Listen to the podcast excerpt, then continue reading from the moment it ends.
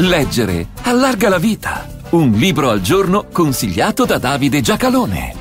Il bene e il male, il giusto e l'ingiusto, il beneficio e il danno si sovrappongono in questa storia che l'Italia ha voluto dimenticare e che ora è raccontata da una giornalista americana di origini italiane. La storia di tantissimi bambini italiani che furono imbarcati sugli aerei e portati negli Stati Uniti per essere adottati, il tutto a cura del Vaticano. Maria Laurino, Il prezzo degli innocenti, pubblicato dalla Terza nel 2023. Il sottotitolo chiarisce la chiave con cui leggere la documentazione raccolta, come il Vaticano ha sottratto migliaia di bambini alle loro madri.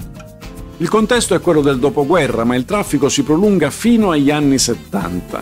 Le madri di questi bambini erano ridotte in miseria o li avevano avuti fuori dal matrimonio, quindi con il marchio dell'immoralità. Ciò le aveva spinte ad affidarli a brefotrofi, ma molte di loro non avevano affatto deciso di perderli per sempre, magari sperando di poterli riprendere in un secondo tempo. Non di meno venivano indotte a firmare documenti, tanto più che non poche erano in condizioni di analfabetismo, con i quali rinunciavano per sempre ed in modo irrevocabile all'esercizio dei loro diritti.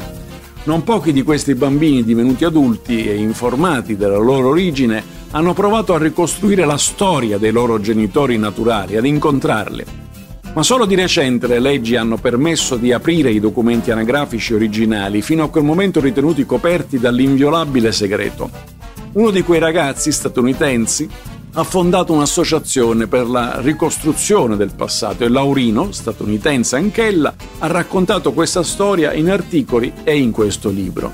Era la Chiesa Cattolica a gestire le adozioni sui due lati dell'Atlantico, o meglio, da questa parte a garantire la liberazione dei piccoli da ogni vincolo, anche mediante la sottrazione con l'imbroglio, e dall'altra a gestire il gran numero di famiglie che volevano adottare. Comprensibile, ma non giusto, che l'Italia abbia voluto dimenticare. Incancellabile questa storia, che è parte stessa della nostra storia nazionale.